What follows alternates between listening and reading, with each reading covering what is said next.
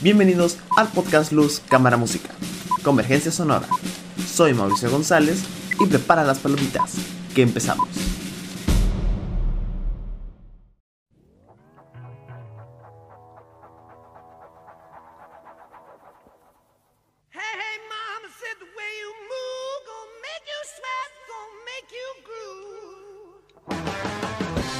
¿Cómo están todos?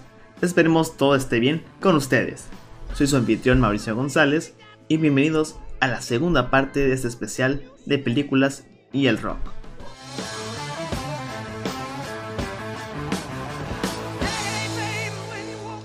En el podcast pasado hablamos de tres películas que tienen que ver con la música rock, ya sea que una banda sea la encargada de contar una historia con su música, o de biopics de artistas o bandas de rock.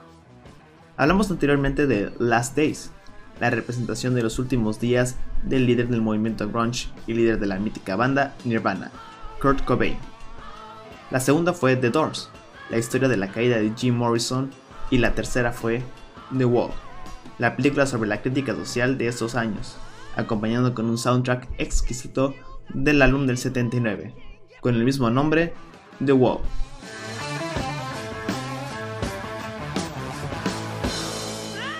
Bueno, después de un poco de contexto de lo que vimos en el podcast anterior, continuamos con este especial. Esto es Luz, Cámara, Música. Soy Mauricio González y disfruten de este podcast.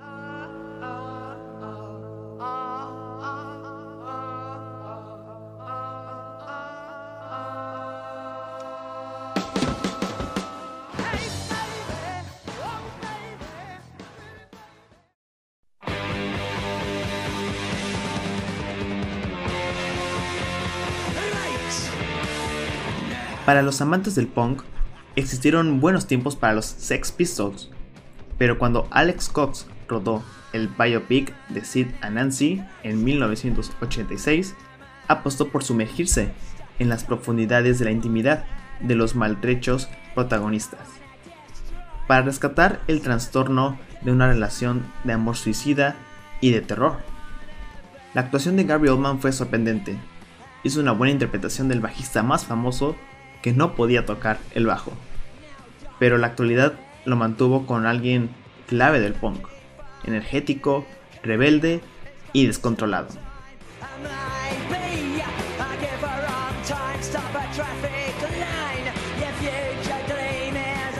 Cox construye todo el film alrededor de ellos, aunque existe un retrato evidente del clima en el que se encuentra la mítica banda de punk, y con esta intención narra retrasos de algunos de los pasajes más memorables en Londres, como fue la actuación de la banda navegando por el Támesis al ritmo de God Save the Queen, a pocas horas de la celebración del jubileo de plata de la reina Isabel II.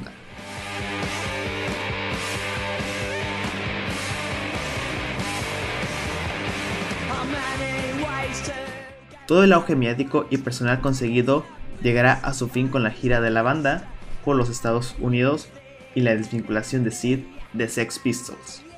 Tras haber recorrido el entorno y circunstancias de la pareja, el film se centra de forma incisiva en el infierno en el que ambos se hallan durante sus últimos días juntos, e introduce una tercera protagonista que se convierte en el epicentro que une como nunca, a la vez que aleja a Sid y Nancy, la heroína.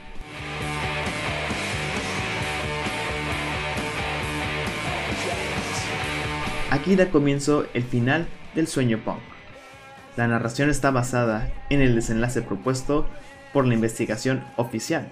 La muerte de Nancy quedó llena de interrogantes susceptibles de algebrar teorías alternativas. La investigación se cerró porque, en definitiva, qué trascendencia podía tener la muerte de una junkie problemática, novia de un músico desahuciado, también adicto a la heroína.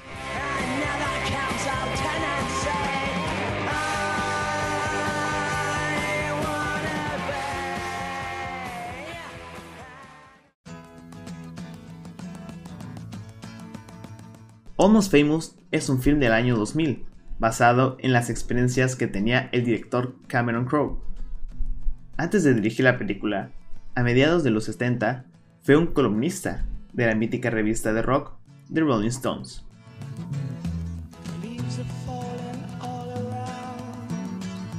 Desde que William, personaje que reemplaza a Crow, escucha la discografía que tiene su hermana después de dejar la casa a los 18, se percata que le fascina el rock, con bandas míticas como Led Zeppelin, Bob Dylan y muchísimos artistas más. Desde ahí decide ser un periodista musical del rock.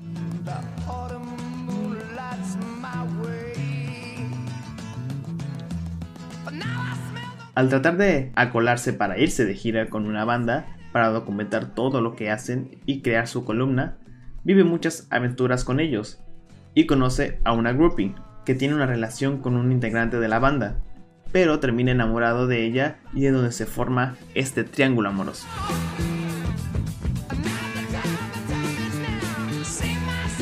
Es una película que no cuenta una historia basada en una banda de rock real, pero se acerca un poco a lo que pudieron haber vivido las múltiples bandas de rock de los 70s e incluso 80s.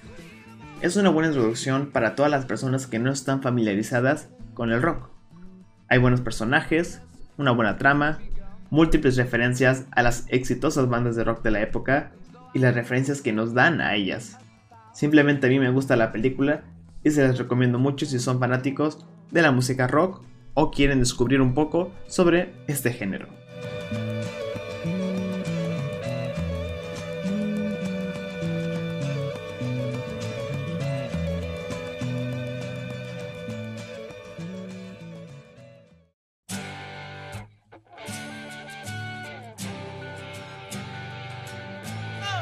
Ahora con un filme que lo protagoniza un personaje importante en la música, como el rock, es David Bowie. El filme llamado The Man Who Fell to Earth de 1976, dirigida por Nicholas Rock y adaptada de la historia de Walter Tevis, es una película considerada de culto. Tanto la película como la novela tratan sobre un extraterrestre que visita la Tierra, con la misión de construir una nave espacial con la que tiene que salvar a los compañeros que sobrevivieron a un hecatombe y asegurar así la supervivencia de su estirpe.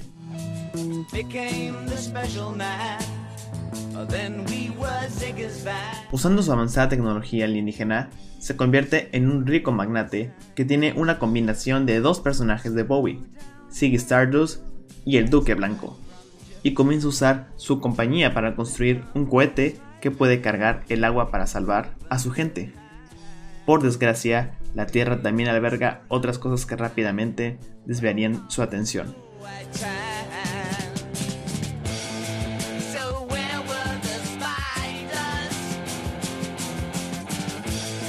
El hilo conductor de la historia que sigue a un extraterrestre que llega a nuestro planeta con la esperanza de poder trasladar agua a aquel del que proviene es hasta cierto punto de una sencillez apabullante. El problema es que, adornando con miles de rebetes y florituras, y desnudo por completo en gran parte de la lógica narrativa y visos de continuidad entre escena y escena, el filme de Rock se convierte en una prueba dura de superar para el espectador.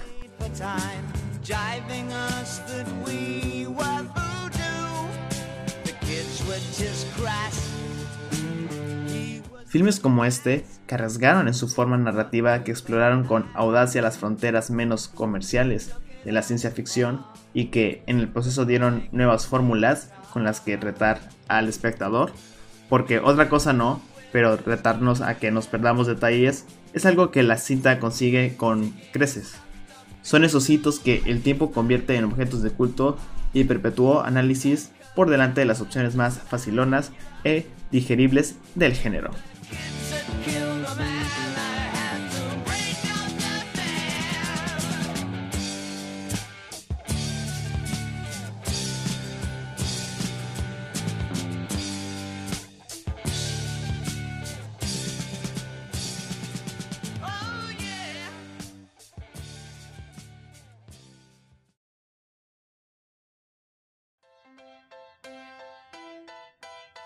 Muchas gracias por escuchar Luz, Cámara, Música, Convergencia Sonora de la Salle Cancún Radio.